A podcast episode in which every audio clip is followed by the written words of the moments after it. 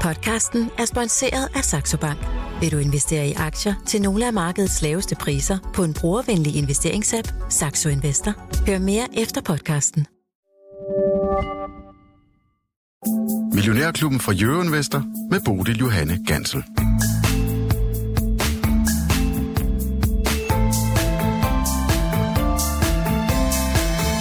Velkommen til en sprit ny uge i Finans, der allerede har væltet nyheder ind over os her mandag morgen. Novo Novozymes og Christian Hansen fusionerer.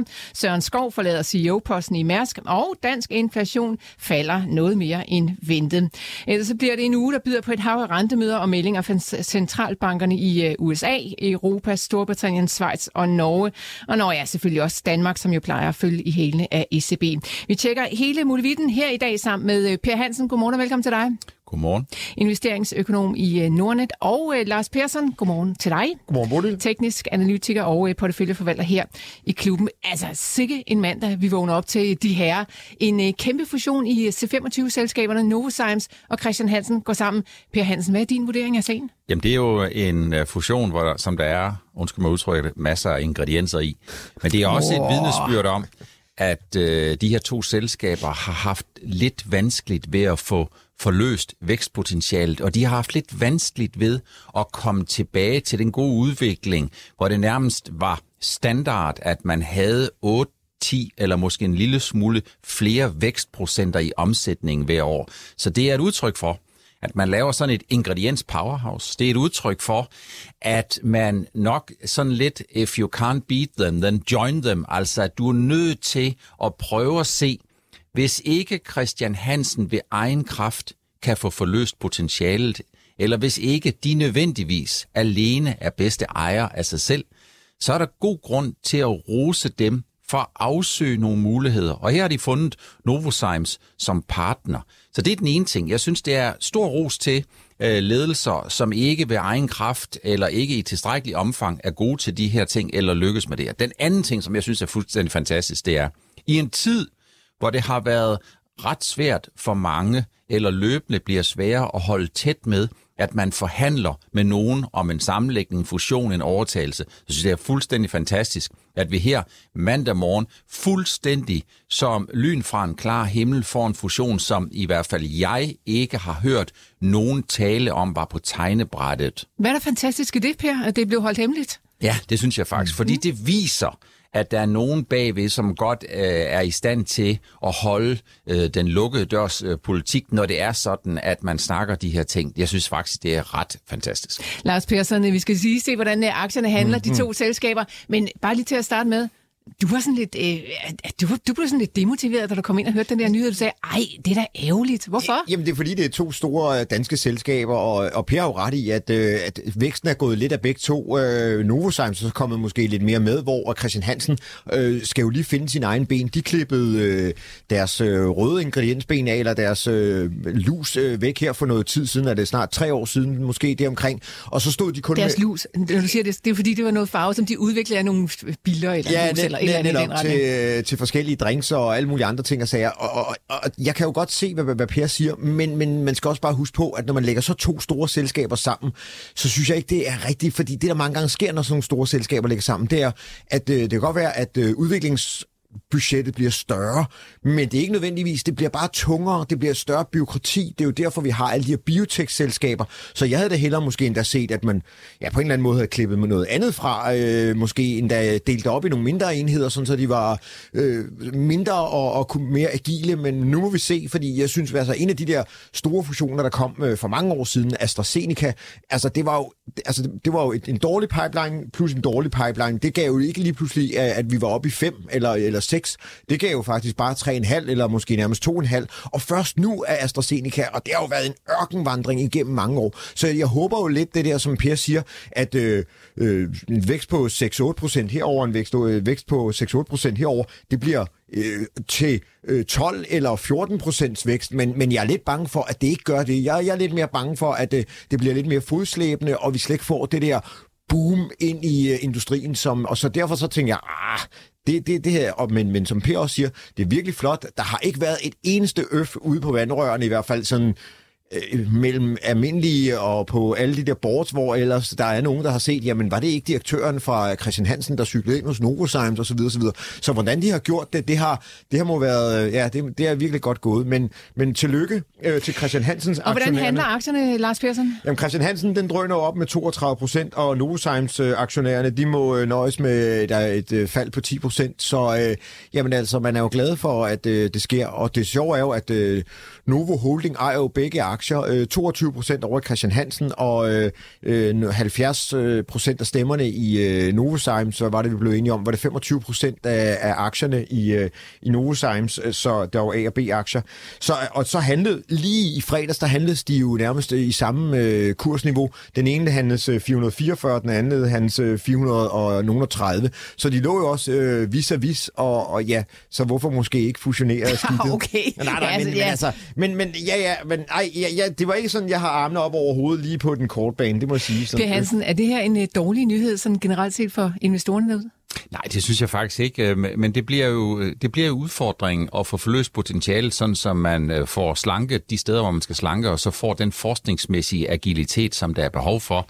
Og så tror jeg da, at hvis man kigger på markedsreaktionen i jamen så er det da ikke sådan, at man regner med, at hvis den ene vokser 6-8, og den anden vokser 6-8, så kan man til sammen vokse 12-16. Det, svarer, det er vist kun i politik, hvor jeg hørte nogen, der sagde på et tidspunkt, at hvis 40% af kvinderne stemmer på et parti, og 40% af mændene, så er der 80% af befolkningen, som stemmer på det her parti. Sådan er matematikkens regneregler jo ikke. Øh, de har allerede været ude og melde om en øh, forventet organisk vækst på netop øh, 6-8 procent frem til 2025. Hvad, hvad bliver det for en mastodont, vi kommer til at kigge på som investor? Jamen, det bliver sådan et 25 milliarder kroner powerhouse. Jeg tror ikke, man skal øh, kigge så meget på den vækst, der kommer de næste 1-2 år, for det er jo ikke sådan, at bare ved, at man siger øh, øh, Per og Lars, der går sammen, så giver det jo nok Per Larsen, men det giver ikke sådan for alvor et boom i væksten eller noget. Det er jo ikke sådan, at, at omsætningen lige pludselig dramatisk galopperer deropad, for der kommer til at være en masse tilpasninger, som Lars han siger. Man skal ligesom finde sine egne ben. Der sker jo alt det der positionering. Hvem skal være lederen, og hvem skal være alle de andre ting. Og man skal ligesom finde ud af, hvor er de ståsteder, man skal være. Og det kan sådan set også godt være, at der kommer til at være noget, som man ikke skal drive så meget af i fremtiden, og noget, man skal gøre mere af. Så det er jo ikke sådan, at det her bare vupti med et snuptag gør, at man kan få den vækst, som har været lidt underdrejet i alt for mange år til at eksplodere. Men jeg tror da, at ambitionen må jo være, at man skal tilbage til tocifret vækst. Det bliver altså Esther Bache, der fortsætter som øh, CEO for det nye selskab, og øh, Mauricio Graber, som altså træder tilbage, som sidder som øh, CEO for, for Christian Hansen. Men Per, øh, du siger, at øh, det kan blive svært måske at skabe den helt store sådan, øh, synergi derude. Men ikke desto mindre, så bliver det jo større selskab. for de ikke nemmere ved at træde ud på det globale marked? Altså endnu nemmere, end de har haft øh, nu, når de får så meget større magt bag sig på en eller anden måde? Og jeg tror, de kommer til at fylde rigtig, rigtig meget mere. Men det er altså ikke bare sådan, at man per definition kan sige, at dem, der er de store, de, øh, at de kan trumle de små. Det er jo også samtidig sådan, at øh, en lille og vågen er bedre end en stor og en doven. Mm. Øh, og nogle gange øh, øh, gør det sig jo også gældende. Øh, og der må, man, der må man sige, at ja, det bliver et stort selskab, men 25 milliarder kroner, og selvom det er et meget stort tal, så, så er der jo mange andre og konkurrenter derude, så det er jo ikke sådan, at de kommer til at være en, en, en top 1 eller en top 2. Øh, der kan være nogle områder, hvor de bliver meget stærke på, der kan være nogle områder, de er meget store på, men der, der burde stadigvæk være plads til et, at få nogle omkostninger skåret fra, og få fokuseret mere på forskning og udvikling, som jo er det, der langsigtet skal være med til at drive toplinjen. Og Lars Persson, øh, så er der sikkert mange af vores lyttere, der sidder med nogle af de her aktier på bogen. Øh, altså, hvordan håndterer man det lige sådan en dag som i dag? Jo, altså nu skal man, altså, man kan jo hurtigt trykke på knappen og tage gevinsten, hvis man kan sige, at man har øh, nogle store tab øh, skattemæssigt. At sige, prøv, hvis man har nogle Christian Hansen, så kan man jo sige, Nå, men ved du hvad, jeg ved ikke, hvordan det kommer til at ske, og jeg ved ikke, hvad der til at, og jeg er ikke interesseret i, og, og jeg vil egentlig gerne ud af det her, og øh, aktien er ikke faldet så meget i år, den er kun faldet 13 procent. Jeg troede, den skulle øh, vækste noget mere, eller hvad så videre. Så, så der kan man jo øh, hurtigt øh, trykke på knappen. Sidder man med Novozymes aktier, så, øh, jamen, så må man måske øh, stoppe det lidt ind under hovedpuden og se, hvor øh, hele fusionen ender. ikke. Men der kan jo også ske det, at øh, nu ved vi jo ikke, hvem der ejer øh, øh, lige under, øh, det er jo kun Novos, øh, Novo Holding, vi kan se. Øh, vi ved jo ikke, om der er nogle aktivistfonde, der, der, der ligger lige under og øh, kunne måske gå ind og drille med nogle priser eller et eller andet. Men det, det, der kan altid ske et eller andet i sådan en, når der sker sådan noget, og, og kortene bliver lagt frem på bordet øh, åbent, så kan der jo sidde nogen og tænke, det, det vil vi stemme imod. Og så kan de jo købe nogle flere aktier i, i markedet, simpelthen øh, suge op og sige, det, det har vi jo set flere gange nu i Sverige, hvor at... Øh, Swedish Match øh, skulle sælges til Philips, øh, Philip Morris. De måtte hæve øh, prisen flere gange. Der var øh, Sobi, der skulle øh, sælges, øh, hvor øh, Wallenberg-familien sagde god for det, men så sad øh, dem, øh, selvom de også er øh, aktionærer i Sobi, så var der nogle aktionærer i Sobi, der sagde, Nixon, Bixen, ikke over en øh, dørtaske vil vi sælge det, og den flyder stadigvæk rundt på børsen i dag. Vi har Elso, øh, Medtech, som, og så, sådan kunne du blive ved i en lang øh, inden, hvor vi til de seneste øh, stykke tid har set, der er simpelthen nogen, der går ind og blokerer og siger, det vil vi ikke være med til. Så, så fordi man sidder med 22 procent af stemmerne i, øh, i Christian Hansen, så er der jo ikke nogen, der siger, at den her er øh, sikkert kørt hjem. Så man kan jo også gamble og sige, jamen tænk hvis nu kan jeg kan få øh, 5, 75 øh, for mine aktier i Christian Hansen om, om en måned eller to jamen så skal man selvfølgelig blive der og se, øh, hvem der byder op til dans. Mm. Ja, altså intet er sikkert selvfølgelig, fordi at øh, selvom de har været ude og melde ud her til morgen, at de vil fusionere, så kan der nå at ja, blive øh, smidt mange kæber ind i, de, i mm. det jul. Per Hansen, øh, har vi sådan en fornemmelse af, hvor stor sandsynlighed for, at det går igennem øh, sådan noget her? Jeg tror sandsynligheden den er ret stor, og mm. det er fordi, at øh, jeg tror, at de øh, investorer, der har været der i mange år, de er sådan lidt slidende. Mm-hmm. Øh, de er slidt, og når de er slidt, så er fornemmelsen for, at vi skal gøre noget andet villigheden til at sluge noget, øh, den er til stede øh, ikke med ikke noget om politik her, men der samtidig, når man kommer ind i et forhandlingslokale, så er der noget, der ikke kunne lade sig gøre i går, og som var ufravilligt, som i dag ser ud som om, at øh, hvis vi får lidt indrømmelse, så skal det nok gå. Og så måske bare lige, øh, det er jo fuldstændig rigtigt, som Lars han siger, der kan sagtens komme nogen, som vil blokere det her, eller vil øh, se, om man kan få et bedre bytteforhold. Hvis vi kigger tilbage, et par måneder tilbage, så lige pludselig, så fik vi to meddelelser fra William Demand, øh, Demand Invest, mm. som havde købt først 5% og så over 10% af GN Store Nord. Og det handler jo sådan set også øh, om, at man et enten vil blokere for, en, øh, for, at der kommer en, der vil overtage på for lave priser, eller også så vil man bare have lov til at være med til at bestemme. Øh, så øh, alt er jo åbent, og alt er i spil. Men det er en lang proces, uanset hvad der kommer til at ske, om der er aktivistinvestorer eller ej, så kommer det til at tage noget tid. Øh, er der, har I set nogle udmeldinger om, øh, hvornår de regner med, at det her falder på plads? Pearson? Ja, det stod 23, øh, 3, 4. kvartal 23 eller første kvartal øh, 24, ikke? Så, øh, så der, der, er jo, der er jo godt år til, øh, at vi stadig kan stå og have de, øh, den her snak. Så der, der er masser af tid Der er masser at snakke om. Der er masser, yes, yes. Øh, noget tyder på, at der er altså flere Christian Hansens øh, investorer, som har taget en gevinst hjem, eller i hvert fald øh, prisen retter sig noget. Den er mm. kun i citationstegn op med 20 procent nu, mm. Lars Persson, så det falder altså lidt. Til gengæld yep. så er Novozymes altså nede med øh, 14 øh, procent. Nå, øh, fra dagens øh, helt store nyhed, og så over til det mere generelle marked, Lars Persson. Vi tager også lige en tur om Mærsk, men ja. bare sådan overordnet set, hvor starter vi egentlig op sådan Jamen, en hele Europa er nede sammen med, vi tog jo lige dyk, øh, inden vi, vi lukkede, så blev bundproppen lige hævet ud af USA. Det havde ellers ligget og skvulpet sådan nogenlunde lige ved plus minus øh, en lille smule, men så blev bundproppen lige hævet ud, og vi øh, faldt, øh, sådan så vi endte omkring lige et øh, nede med en procent øh, i, i alle tre indeks. Det var vel egentlig nærmest kun øh, Tesla, der, der lyser grønt, øh, sjovt nok her øh, på, på, på dagens øh, overblik, eller i fredagens overblik, og det er jo egentlig det, vi, vi rider videre på i, i Europa. Så kan vi se, at øh, futures i USA er, er oppe, så vi må satse på, at den kan holde. Det, det var jo sådan en uge, hvor der var skattesal og lidt øh, rundforvirring, og vi kigger trippet lidt, fordi nu kom vi ind til den her uge, som er ugens vigt, øh, den vigtigste begivenhed. Det kan godt være, at julemanden kommer den 24. Men for alle os andre, så er den her den vigtigste uge, hvor både ECB og Fed kommer og fortæller om, hvad mener de, hvad gør de, hvad tænker de. Og det er egentlig den, vi har gået og, og siddet og nullet papirklips og båret papirklips og ventet på og høre, at de skal sige et eller andet og så kan de sige øh, ja, øh, noget helt andet, og så øh, sidder vi måske alle sammen med som stort spørgsmålstegn. Du sagde selv, at inflationen i Danmark var faldet, og det kommer vi jo nok til at se rundt omkring. Energipriserne er faldet en lille smule, øh, og øh, fødevarepriserne falder også, så alt i alt så øh, går det jo den rigtige vej, og det, det har været nogle nogle systemiske fejl, der har været, vi har lavet selv, altså som, øh, som mennesker, så der har gjort, at vi at øh, tingene er endt ud, som det er nu i øjeblikket, så, så vi skal jo have rettet op på det, og, øh, og Nationalbanken er, Nationalbankerne er jo med til at, at sætte vognen op på, på sporet igen. Spørgsmålet er, om det nu, hvis de strammer alt for meget, så ryger vi over et andet spor, så de skal holde den oppe på vejen, uden alt for meget slængerkurs, og det er det, vi skal se på det næste stykke tid. Ja, som art, så er vi sgu ikke så kvikke, var Lars Det er vi ikke, nej. Nå. Øh, per Hansen, øh, nye, nye eller friske CPI-tal ude her til morgen, altså danske forbrugerpriser, som altså øh, kommer ud på 8,9 procent, altså en pænt lavere end sidst, hvor de lå på 10,1, og altså det var forventet sådan i slutningen af 9,7 stykker eller noget i det niveau. Altså noget lavere, end vi sådan havde regnet med. Hvad siger du til det? Ja, man kan jo øh, forestille sig, at det svarer nogenlunde til, at julemanden han er kommet. Jeg tror, han er kommet hjem fra Mellemøsten. Desværre han ingen gaver med. Øh, I hvert fald ham, der er chef for fodboldlandsholdet. Men øh, hvis man kigger på forbrugerpriserne, jamen så er det jo sådan, at øh, jamen, inflationen, den er jo toppet. Altså det er der slet ikke nogen tvivl om.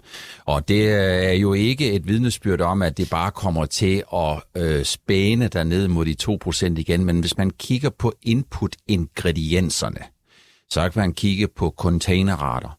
Man kan kigge på alle råvarer, så vidt jeg er orienteret. Øh, dem, der er faldet mest, det er tømmer, og det er jo fordi boligmarkedet i USA og Canada ser ud som om, at det skal, jeg ved ikke, om det skal kollapse, men det skal nybygningsaktiviteten formentlig. Vi kigger alt på fra salatolie til solsikkeolie til alt muligt andet. Og nu kigger vi også på øh, råvarepriserne. Amerikansk olie, Brent, Brent ligger nu 5% under der, hvor vi startede året. Og det vil sige, at nu begynder vi faktisk ikke kun måned til måned at se, at energipriserne går ned. Vi kommer også til at se år over år, at energipriserne går ned. Og det, energipriserne er jo vigtige, fordi det er jo ingrediensfaktoren i alt fra kunstskydning til alt muligt andet, som stak afsted. Og når man så kommer det hen i det gode, så ser vi, at vedepriserne falder. Og når vedepriserne de falder, jamen det er jo en ingrediens en lang række fødevarepriser og laksindustrien og alt muligt andet. Så alt det her, det er på vej til at komme på plads, og jeg tror, vi kommer til at se, at bevægelsen fra 10 ned mod 5, den kommer til at gå ekstremt stærkt. Udfordringen, det bliver så om, hvor hurtigt det kommer til at gå med de sidste procenter. Det bliver nok noget mere klistret. Ja, for når du siger, at det er ved at komme på plads, Per, hvor er på plads så hen, hvis vi kigger på de her inflationstal? Jamen på plads er jo ikke 2%, fordi 2% det kommer til at tage lang tid, men jeg tror, at det kommer til at gå hurtigere, end de fleste regner med. Og når jeg siger det, så er det jo ikke, fordi jeg kan lave nogle estimater, som dem, der er dygtigere end mig til at regne, øh, de ikke kan lave.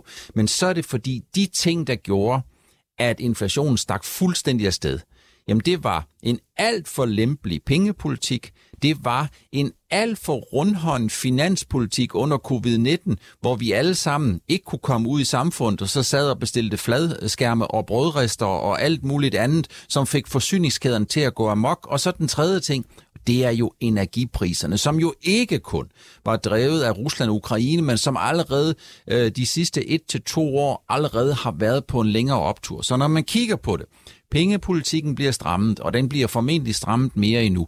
Finanspolitikken er ikke længere så løs, som den var, og øh, finansministerne sidder ikke og udskriver mere eller mindre dækningsløse checks, hvor vi bare skal holde øh, verden i gang.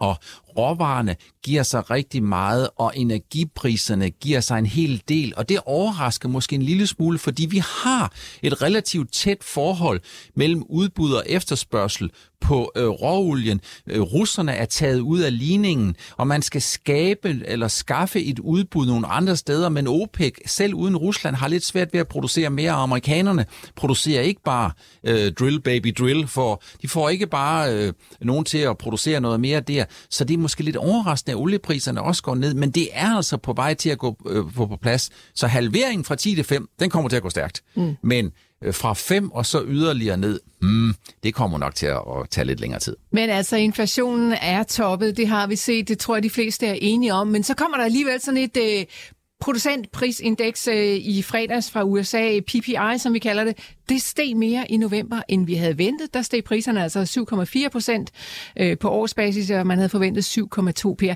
Er det bare sådan, du ved, et enkelt tal, der stikker ud i en, øh, jeg vil lige sige, lidt forkert retning, eller er det noget, der sådan kan bekymre markedet? Nu håber jeg selvfølgelig, at du spørger mig igen om 3-4 måneder, men hvis jeg skal komme med det korte svar, det er, så er det en del af de der kortsigtede udsving og nøgletalsrisici, som vi har set. Jeg tror, jeg, jeg er meget overbevist om, Øh, at de her de kommer ret hurtigt ned.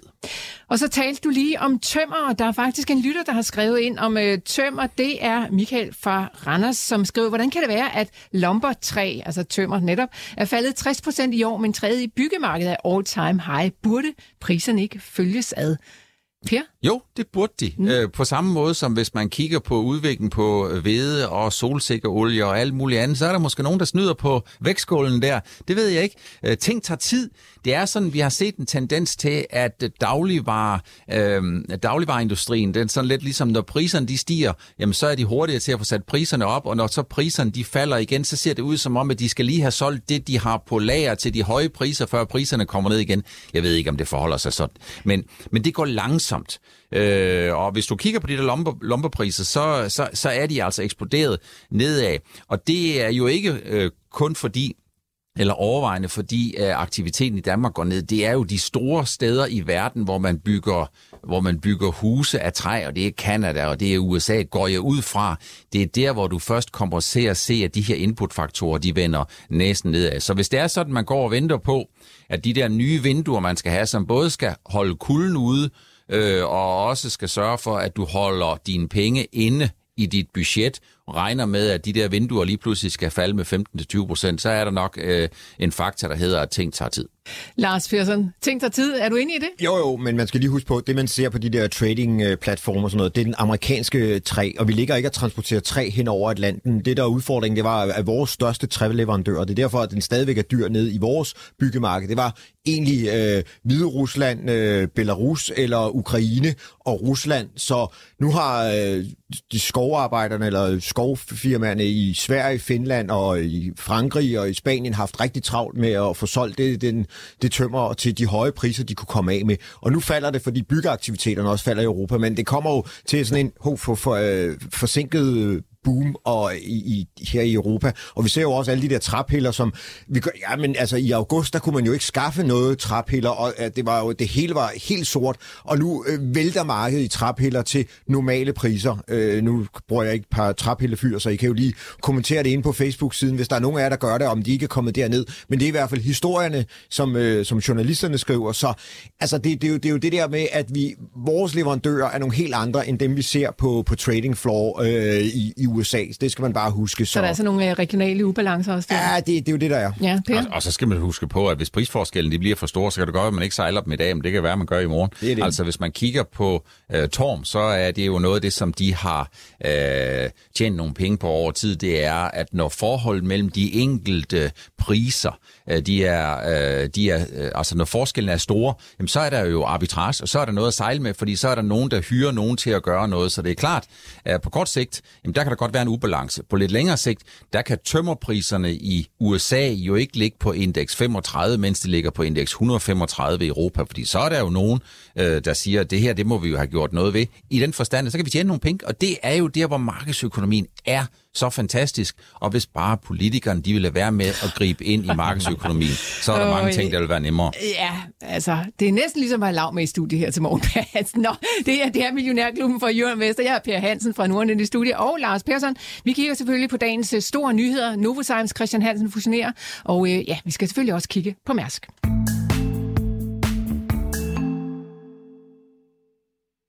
Hvorfor spille tiden i et supermarked, når I kan gøre det nemmere for jer selv? Men nemlig erhverv håndterer vi jeres indkøb, så I kan bruge tiden på det, der virkelig betyder noget i jeres virksomhed. Nemlig også til erhverv.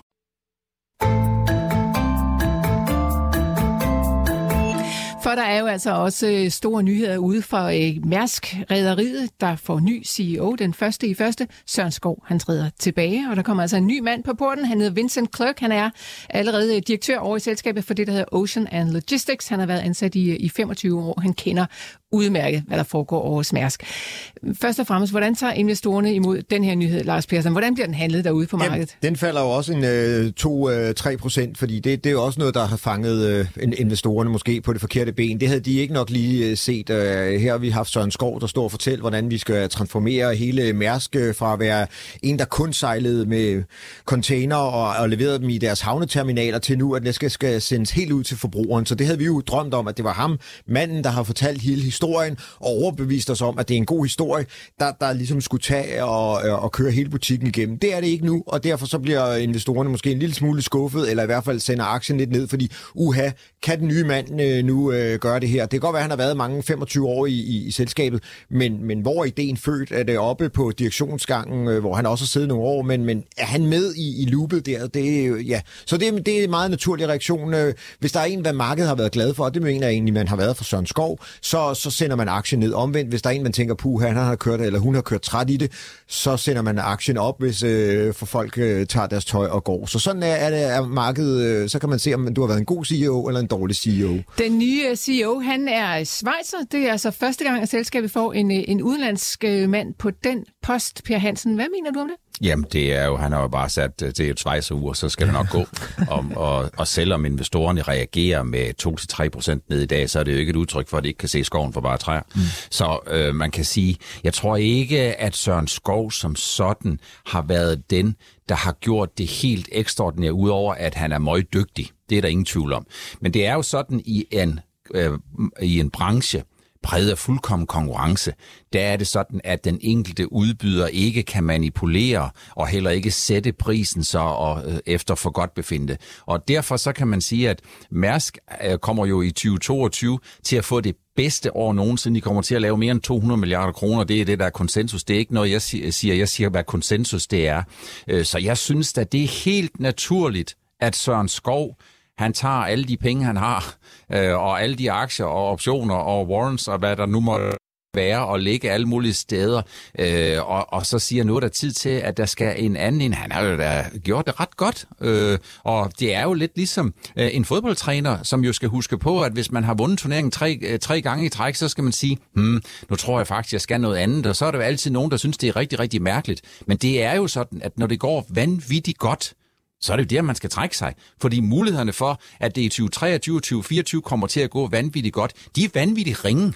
Og for hvis du kigger på konsensusestimaterne, så ligger 2024 med en indtjeningsforventning for Mærs, der ligger et sted mellem en syvende del og en ottende del af 2022 indtjening. Det er jo ikke fordi Mærs de gør det dårligt. Det er bare fordi, at det, der var for 90 procents vedkommende afgørende for, at de tjener 200 milliarder kroner i stedet for 30 milliarder kroner, det var nogle fragtrater, der under covid lige pludselig stak fuldstændig afsted på de syv øh, verdenshave, og, og, og det kostede lige pludselig 12, 14, 16.000 at få øh, dollar og få transporteret en 20-40 fods container rundt omkring i verden. Og før covid, så kostede 1.500 dollar, og det er altså det, at vi kommer tilbage plus minus den omkostningsinflation, der har været. Mm. Jeg synes, det er helt fornuftigt, at Søren Skov han siger, nu, nu, nu er der en anden, der skal til. Ja, gør han det, Per? Fordi øh, ved vi positivt, at det er ham selv, der har sagt, øh, ellers tak, øh, jeg vil gerne tage mine penge og gå? Jeg er ret sikker på, at Søren Skov, han, er, han er både dygtig og han er kompetent. Mm. Så derfor så tror jeg ikke, det her det er noget, at man har fået en beslutning, truffet en beslutning om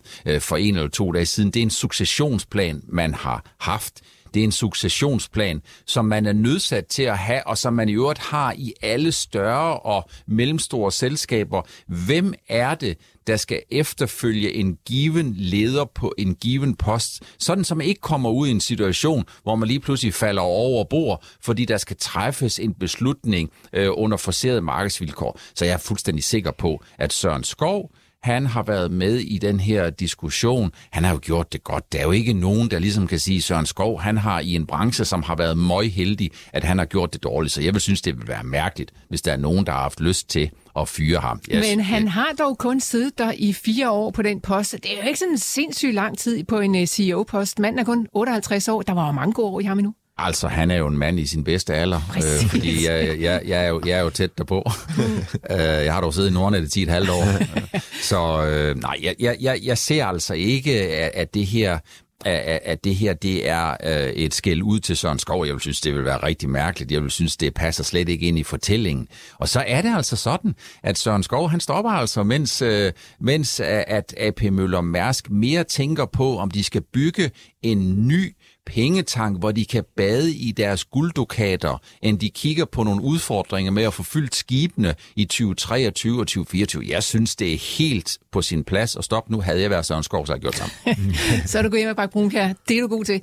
Æ, Lars Persson, øh, en, en, en udenlandsk en, en, en, en udenlandsk topchef i stedet for en dansk. Er der en eller anden signalværdi i det, som øh, vi skal sådan holde med som investor? Nej, det tror jeg ikke. Altså, det, de finder vel den øh, bedste MK på, på, på broen. Øh, nu har de valgt en intern. Øh, jeg har ikke set det slået op, hverken i Berling eller, eller i øh, politikken, eller hvor man nu slår øh, jobindex. Altså, så, så nej, de har vel valgt en, som, øh, som kender butikken indenfra, øh, så man ved, hvad aftalerne er, og hvad, hvad, hvordan er strategien lagt. Så, øh, så det er jo meget naturligt. Og vi har jo set, øh, som både Christian Hansen og Novozymes, altså der er jo ikke nogen af de her danske virksomheder, kæmpe store virksomheder, der har stor omsætning i Danmark. Det er jo en forsvindende lille del, der er overhovedet. Øh, så, så en, en udenlandsk en, øh, topchef, jamen øh, det, det er jo meget normalt i dag. Så øh, nej, det, det ser jeg ikke noget odiøst i overhovedet.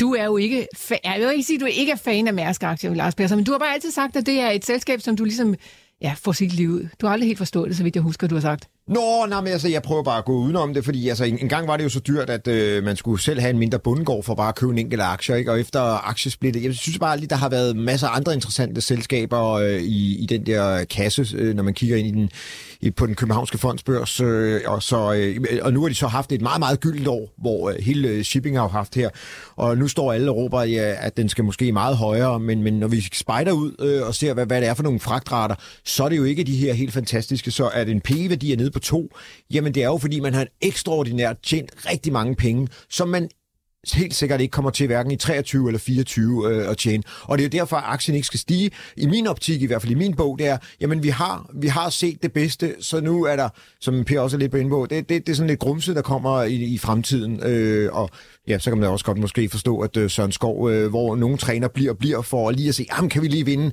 den næste trofæ? Øh, jamen nu har vi vundet alle trofæerne. Jeg, jeg løber min vej, vej og, og, og takker af, og så husker man ham bare som ham her, The, the Dream Man, der, der kørte... Øh, ja, Mærsk øh, ind på en øh, høj øh, indtjeningsevne, ikke? så mm. sådan det. Godt, du holder fingrene for den. Det er ja. der andre, der ikke gør i vores klub, Lars Svendsen. Mm. Han, er altså, ja, han er jo glad for skibe, lad os ja. bare sige det på den måde. Han investerer sådan godt og grundigt ind i det segment. Nå, nok om skibe og Mærsk og dagens store fusion, og lad os brede debatten her i udsendelsen lidt mere ud. Per Hansen, øh, det kan godt være, at øh, vi bare sådan river et blad af kalenderen her om, øh, om, 14, øh, om tre års tid, eller noget i den retning, når vi går over i øh, 2023. Og det er jo ikke fordi, at det burde ændre på noget som helst. Aktier handler dag ud og dag ind, om der står 22 eller 23 øh, på kalenderbladet. Det burde ikke betyde noget. Men er der ikke nogle psykologiske faktorer, der rent faktisk spiller ind i forhold til, at vi snart går i gang med et nyt øh, investeringsår. Det kunne jeg godt tænke mig, at vi lige øh, foldede lidt ud. Hvad siger du? Der er masser af penge, som kommer ind øh, i... Øh, pensionskasserne her op til årsskiftet, altså penge, som skal ud og investeres i starten af 2023. Kan det få en effekt? Det har som oftest en effekt, sådan en likviditetseffekt, øh, øh hvor man skal have flere øh, penge investeret, og som ofte så skal de jo langsigtet investeres i aktier, så kan det godt have sådan lidt en januar-effekt, og der kan også være samtidig være nogen, der tager lidt forskud på det, fordi de bedste tre måneder på året i gennemsnit, det er oktober, november, december, og skal man så have de bedste fire sammenhængende måneder, så skal man tage januar med. Jeg ved ikke, hvor stor effekten den bliver, fordi jeg kunne godt være en lille smule nervøs for, at øh, januar-effekten den fiser lidt ud.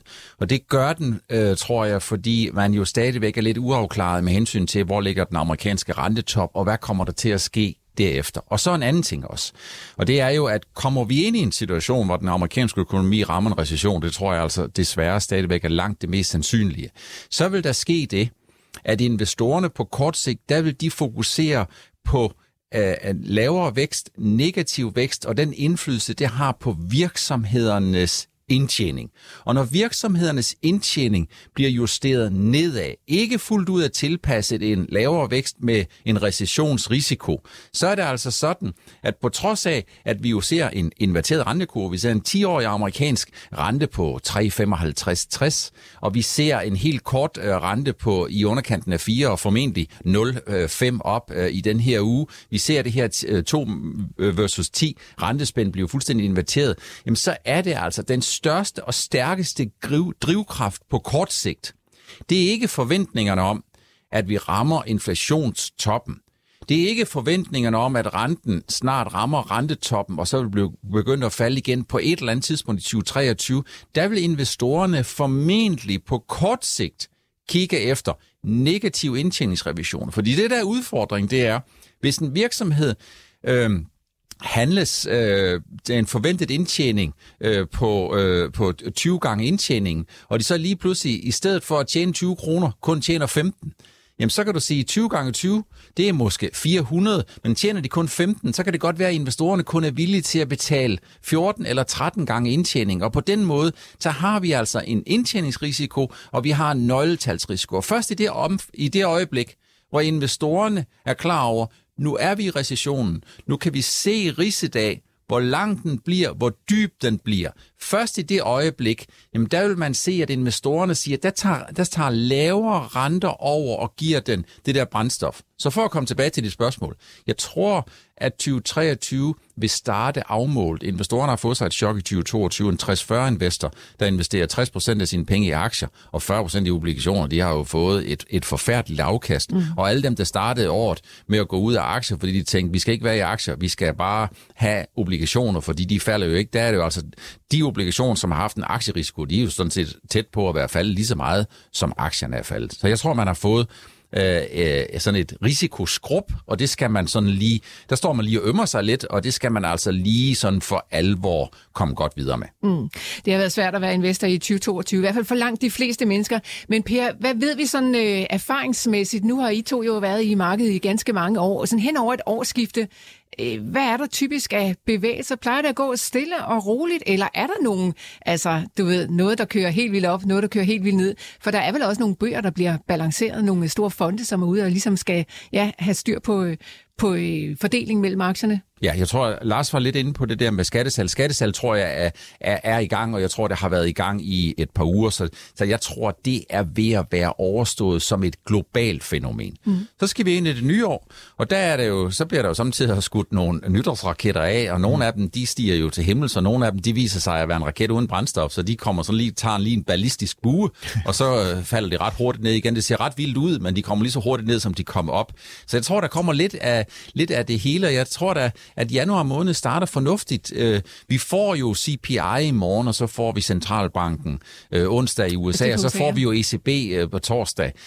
Det vigtigste i den her det er Federal Reserve. Det er Federal Reserve, som er storebroren. Det, det er den person, som, som jo er øh, øh, bruger dirigentstokken for alt i hele verden. Jeg tror ikke, jeg tror ikke selve onsdagen bliver noget stort drama, fordi 05 burde være en done deal, og så burde det også være sådan, at investorerne tager udgangspunkt i, at så laver vi sådan lidt en vent og se, og jeg tror Federal Reserve, de vil sige, at hvis vi har hævet med 0,5, så har vi trods alt hævet med 4,25, siden vi startede med at hæve i marts måned. Og, øh, og der er måske nogen ligesom tænker, 0,5 det er ikke ret meget, der skal man altså bare huske på, at det normale, det er at hæve med 0,25. Nu har vi så bare i mellemtiden været op og hæve tre gange 0,75, eller har vi endda hævet fire gange 0,75, det kan jeg faktisk ikke engang huske. Men der er det sådan lidt ligesom, der kan man godt gå hen og blive fartblind. Og 0,5, det er stadigvæk rigtig, rigtig meget. Det er det, man kalder et, et, et dobbelt renteløft. Mm. Men, men jeg tror altså ikke, at du skal regne med, og investorerne skal positionere sig til, og de skal købe ind efter, at der bliver fyret et kæmpe nytårsbatteri med 1500 skud af, der gør, at 2023 øh, starter med brask og bram og 10% op i aktier. Lars Persson, du skal jo rent faktisk ud og købe op her på den anden side af årsskiftet, ja, ja, fordi ja. du får nye penge ja, tilført. Altså med mindre selvfølgelig, at alting det eksploderer her i løbet af de sidste 14 dage. Det der kommer et på en af mine aktier, som knows, Ja, det, Who knows? det er fordi, du har et tab på din uh, millionærklubportefølje ja. her i ja, ja. 2022, og det betyder altså, at du får tilført lidt flere penge, så du kommer op på 250.000 yes. kroner igen, ja, så vi ja. kan køre konkurrencen ja. endnu en gang ja. til næste år. Ej, hvor dejligt. Ja, ja, men det er simpelthen en fantastisk, fantastisk ordning, du der tilslusker dig, Lars Persson. Lars, øh, hvad tænker du, skal der ellers sådan balanceres ud i noget af det, du har liggende allerede nu? Jamen, altså, nu har jeg jo lidt øh, meget egentlig medicin, inden for medicin, øh, men jeg mangler jo noget øh, medtech måske. Altså, øh, vi har jo set alle de her selskaber, som arbejder inden for øh, sygehusindustrien, øh, som ikke rigtig er kommet i gang på grund af corona. Og nu har vi jo lagt corona i graven herhjemme, og man har også sådan gjort det mange andre steder, og nu kommer øh, Kina også med. Og nogle af de der selskaber, Elektra, Yeting, øh, Philips, alle dem her, der leverer noget af det her udstyr ind i de her øh, store øh, sygehuse, de er jo slet ikke kommet med. De er jo fuldstændig udbumpet øh, sådan rent. Øh.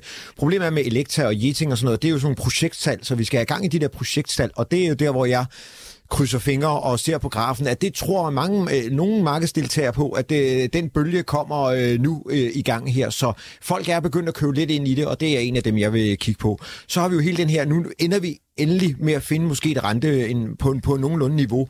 Jeg håber ikke, at den øh, ECB hæver renten, fordi det har vi egentlig rigtig brug for her i Europa. Jeg for en gang skyld skal vi gå hver vores vej. Vi har stadigvæk kæmpe problemer. Du håber slet ikke, de hæver renten? Nej, det synes jeg faktisk slet ikke, vi har behov for her i Europa, fordi at øh, vi har et problem i Sydeuropa, hvor og vi har egentlig også et problem her i Nordeuropa. Altså se lige på boligmarkedet i Sverige, der har de altså øh, løs rente, så øh, de burde egentlig ikke hæve renten i, i min optik, men øh, jeg kan jo have så mange holdninger.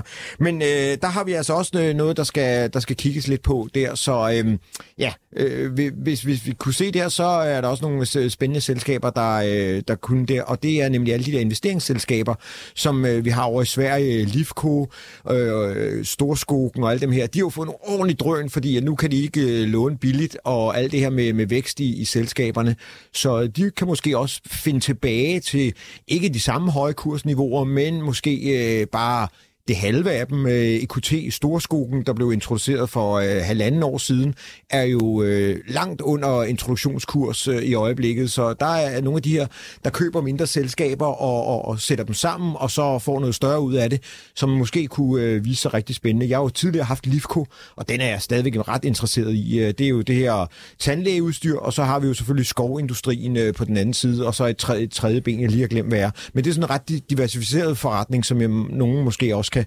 Det, det, det er noget af det, jeg sidder og kigger på til. Så det er ikke kun mere af det samme, du kommer til at nej, købe op? Nej, øh? jeg skal ikke have mere olie, og jeg skal heller ikke have mere øh, sådan nogle ting og sager, så, og jeg skal heller ikke have mere turistindustri, selvom jeg fornemmer stadigvæk, at vi er, selvom pengepunkten er blevet en lille smule fladere, og vi sparer en lille smule, så er det stadigvæk, øh, har det stadigvæk været gode øh, turisttal rundt omkring i, i Europa, øh, mm. og det er ikke sådan faldet helt fra. Vi så også øh, bookningerne i Skistar så rigtig gode ud, så, og der har vi ikke hørt om store afbookninger endnu.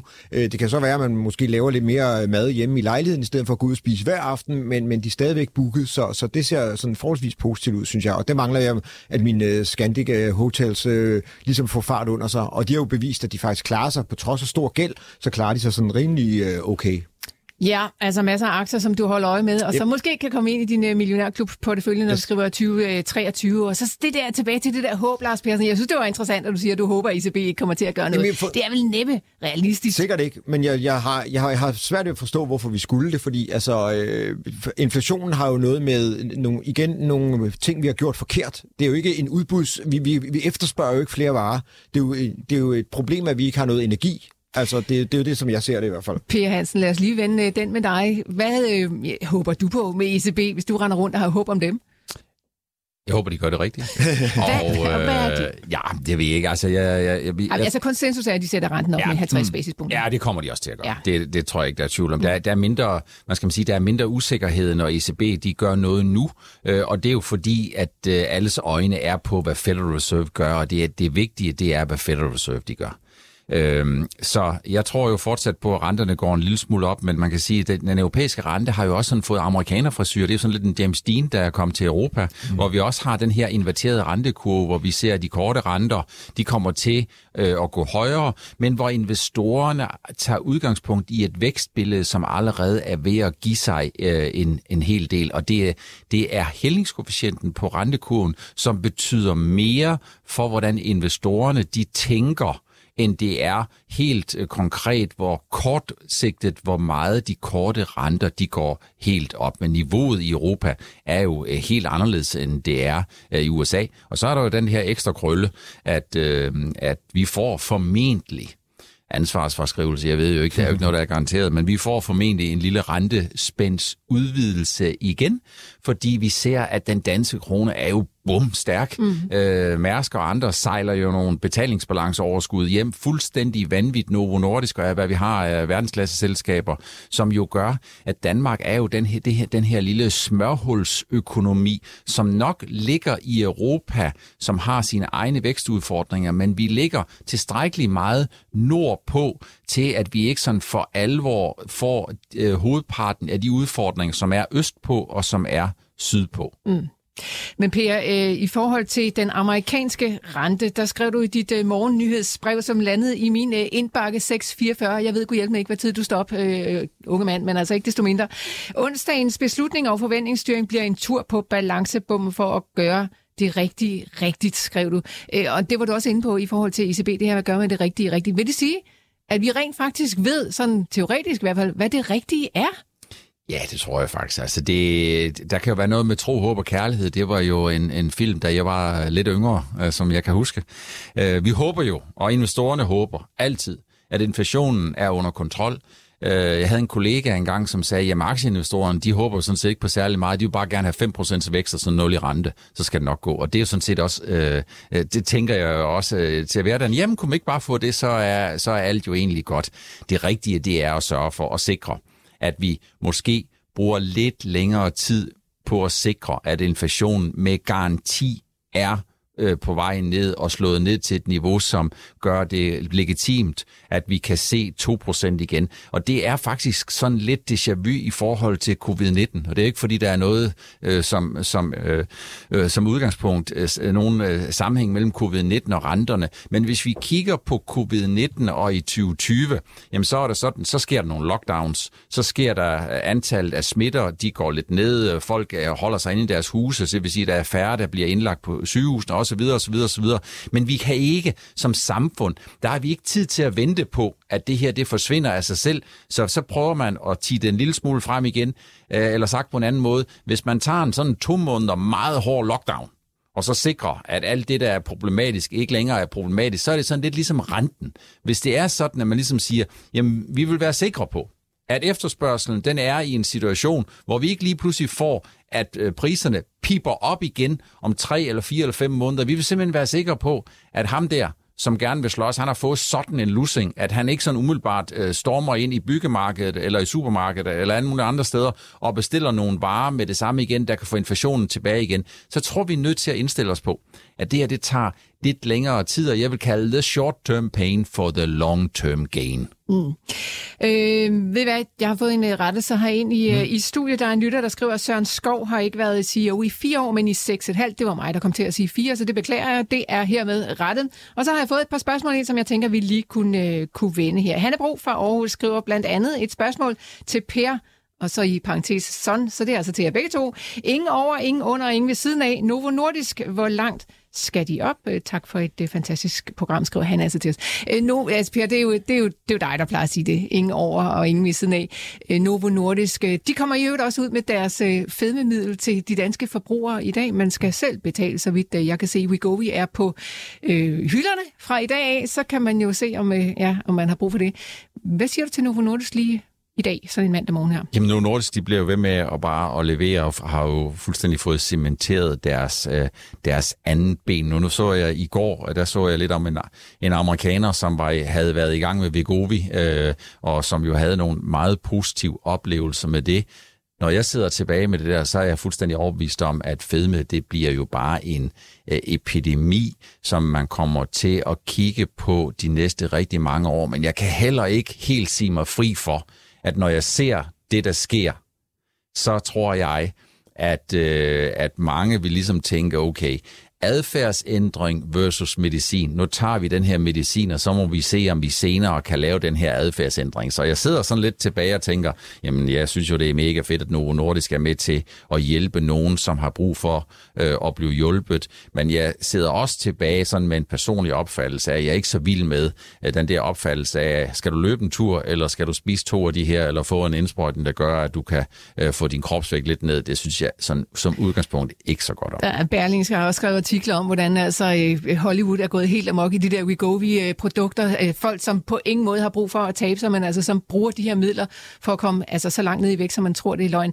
Så vidt jeg husker, så skal man altså have et øh, BMI over 30 eller noget i den retning, før at, at, at man anbefaler at bruge de her midler. Lars Persson, Novo Nordisk, hvad siger du til den sådan rent teknisk? Jamen, rent teknisk, der, der er jo bare... Øh, øh, ja, øh grøn lampe over det hele. Det, det kører op, øh, og aktien har jo klaret sig øh, 25 procent i afkast i, i et øh, år, hvor det har været rigtig skidt. Vi skal huske på, at øh, dollaren kommer nok ikke til at hjælpe lige så meget i år, så må vi jo spørge os selv, hvor stor en, en, øh, en, en del af øh, fremgangen i aktiekursen er. Det, det er nok øh, lidt i år, men så må vi jo se, hvor, hvor stor det vækst, den her fed, det her fedmemiddel øh, kan være.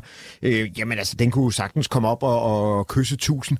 Problemet er nogle gange, når vi når op i de der niveauer der, øh, hvor vi har nogle, nogle, nogle hele runde tal, så bliver det svært ligesom at, at, at bryde igennem og komme videre, fordi så det der med, at ah, skal jeg købe noget for 1000 kroner, hvis jeg nu kan købe noget andet for, for 100 kroner. Så øh, vi har jo set det før i hvert fald. Der er nogle psykologiske barriere, når, når aktiepriserne kommer derop af en eller anden grund, selvom der er øh, vækst. Så, så der kan godt være noget der, og hvis de skal lave et aktiesplit igen, jamen, så gør de vel nok også det. De, de vil ned i 10 øres aktier i øjeblikket, eller sådan et eller andet. De startede engang i 100 kroners øh, nominel værdi. Det er ikke så meget, det er ikke noget, vi tænker over den dag i dag. Det var noget, vi tænkte det var mere over, da, da jeg startede på handelsskolen, hvad, hvad, hvad pålydende værdi var. I dag er vi nærmest ligeglade. Så, øhm, så ja, den kan nok komme op i, i, i 1000, hvis, øh, hvis væksten holder ved. Det ser jeg ikke noget problem i. Godt.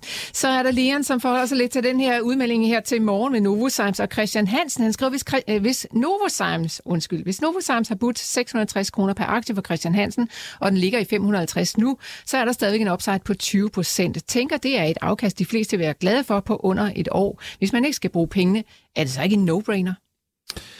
Er det ikke sådan, at selve prisen 660 tager udgangspunkt i den aktiekurs, som Novozymes havde i fredags? Det vil sige, hvis Novozymes er jo også en bevægelig størrelse, øh, og på den måde så kan man sige, at øh, når Novozymes bevæger sig nedad, jamen så bevæger værdien af Christian Hansen sig jo også nedad, fordi værdien af Christian Hansen er jo baseret på et ombytningsforhold, som er baseret på en aktiekurs i Novozymes.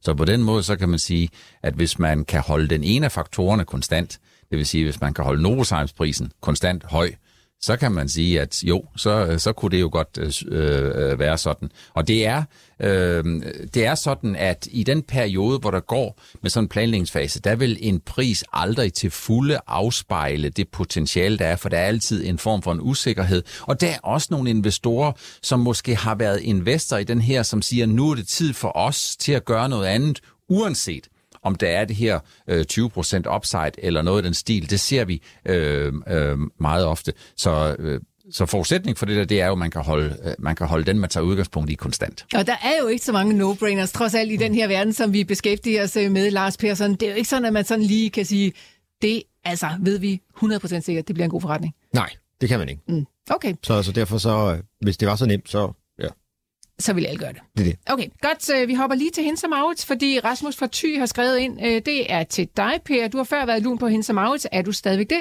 Kursen er lav rent teknisk. Hvad mener I om øh, aktien? Persson, du må også gerne tage kurverne frem. Øh, Jeg har Hvordan har du med Hensom Maurits?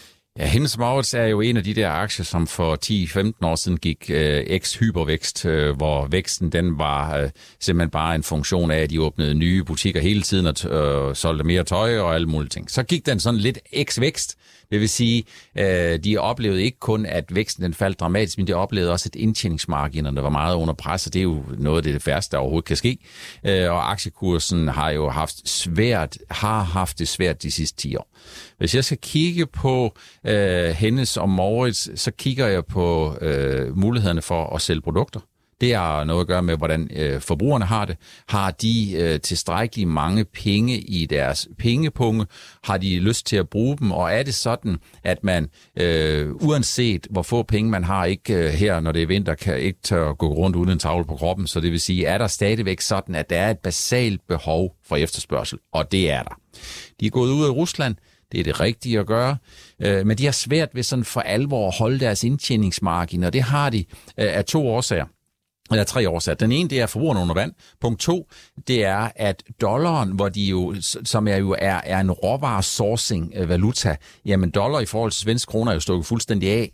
Øh, og den tredje ting, det er, når de skal sejle nogle varer rundt i verden, så er det dyrt. Øh, og de ting, de er faktisk ved at komme på plads. Vi ser, at dollaren begynder at køre baglæns. Vi ser, at dollaren er på vej ned til noget, der er mindre unormalt, og vi ser øh, bomuldspriserne, som er halveret fra toppen, og vi ser fragtraterne, som begynder at sejle baglæns, og som formentlig ikke i 2023 vil afspejle sig i hende som årets regnskab, fordi de sikkert også, ligesom så mange andre, har tegnet nogle lidt længere kontrakter. Men vi vil dog alligevel se, at det begynder at lette rigtig, rigtig meget. Så man kan sige, jeg laver ikke nogen anbefalinger. Jeg kender ikke den enkeltes investeringshorisont og risikoprofil, men jeg, jeg vil jo sige, at nogle af de ting, der har været modvind, det burde begynde i det mindste at blive sidevind. Mm. Lars Persson, øh, rent kurvemæssigt, ganske kort her til sidst. der har været en faldende ten- tendens hele året, ikke? Øh, nede med 33 procent, men de sidste øh, to måneder, der har den ligesom, den fandt en bund i 100 i uh, september og oktober måned, og lige nu ligger den og handles 120, så der er lidt uh, medvind. Jeg vil måske hellere sige en svag medvindsprise for sidevind, hvis, det, hvis man spørger en cykelrytter, heller ikke særlig sjovt. Så uh, lidt, lidt medvind faktisk, uh, men, men det er svagt, så uh, er man uh, gambler, så kan man måske godt tage en uh, lille portion uh, Hinta Maurits. Værd at holde øje med. Det sidste blik på dagens marked, Lars Persson. Jamen altså, vi er stadigvæk nede, og det er jo stadigvæk i Danmark øh, de to øh, fusionsselskaber, der ligger i hver deres side af dagens børs. Øh, Christian Hansen op med 27 procent, og Novozymes nede med og cirka 10 procent, så det er, det er dagens historie, og ellers er vi nede med 0,3 til 1 procent i Europa. Og det blev alt, hvad vi nåede i mandagens udsendelse af Millionærklubben. Tak til Louis Feigenberg, der stod for teknikken. Tak til Per Hansen og Lars Persson, der var med mig her i studiet. Flere analyser og vurderinger af dagens nyheder ude på jordinvestor.dk. Vi høres ved igen i morgen. Glædelig jul.